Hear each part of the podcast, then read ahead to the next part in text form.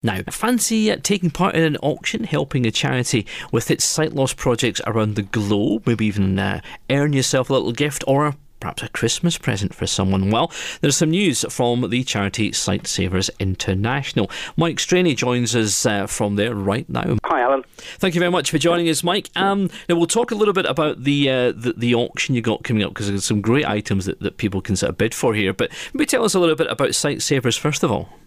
Sure. So Sightsavers is uh, an international charity headquartered here in the UK. Um, and we work in around 30 of the poorest countries in the world, um, in South Asia and in Africa. Um, and our mission essentially is to fight what we term avoidable blindness. So um, we protect people's sight to prevent them going blind from things like blinding, uh, blinding diseases like river blindness and trachoma. Um, and we also restore sight to people through things like cataract operations and in some cases simply by providing people with glasses.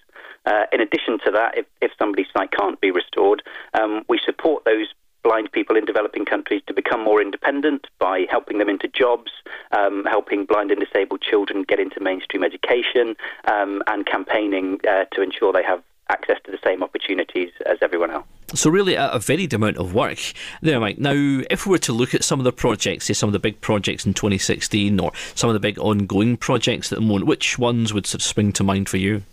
Sure. Um, so, I mean, our, our work uh, with people with disabilities um, is is ever growing. So, last year we helped over 16,000 people receive training in things like daily living skills, vocational training, um, and training around their rights and their entitlements.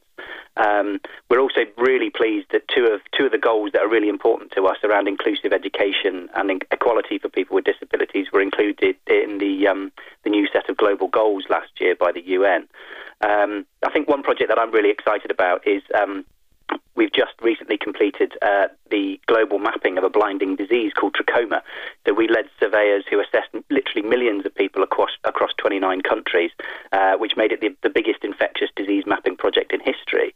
So now we know where the disease is and who's affected by it. We can target treatments uh, to eliminate it, and we'll eliminate that in the next five years. Um, it's part of a huge program around eliminating a number of what we term neglected tropical diseases, um, and getting rid of these things that have been around literally since the dawn of time will be no less than a milestone in the history of human health. It's a, you know, it's a bold statement, but it's really something we can do, and we can do it within 10 years, which is amazing some some big successes, as you say there, Mike, and trachoma being a huge challenge. I mean, are all those challenges around just sight loss itself, or is it about information, education, employment, or, or did it kind of bundle into one almost? Yeah, I mean, there's we deal with quite a range of issues actually. So um, our work around um, sort of advocacy has put us more into a, a broader disability space, actually. Um, but the challenges we face are things like people not having access to healthcare, whether it's eye health or other types of healthcare. Um, the countries we work in typically don't have a health system that can reach everyone like the NHS does. Um, there is also a huge education piece because even in places where there may be an adequate health service, lots of people simply don't know that their conditions can be treated.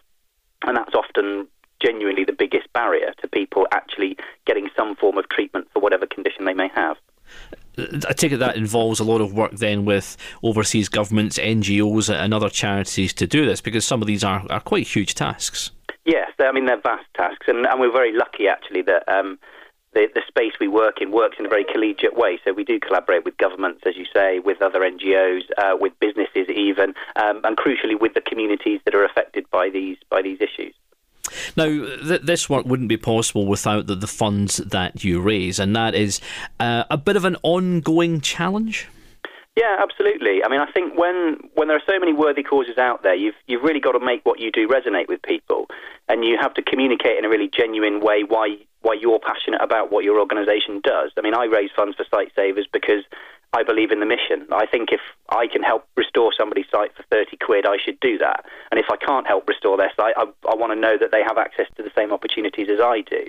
Um, but, but as well as that passion, you've got to have creative ideas to get people involved. And that's why we've, we've launched things like Specs Appeal.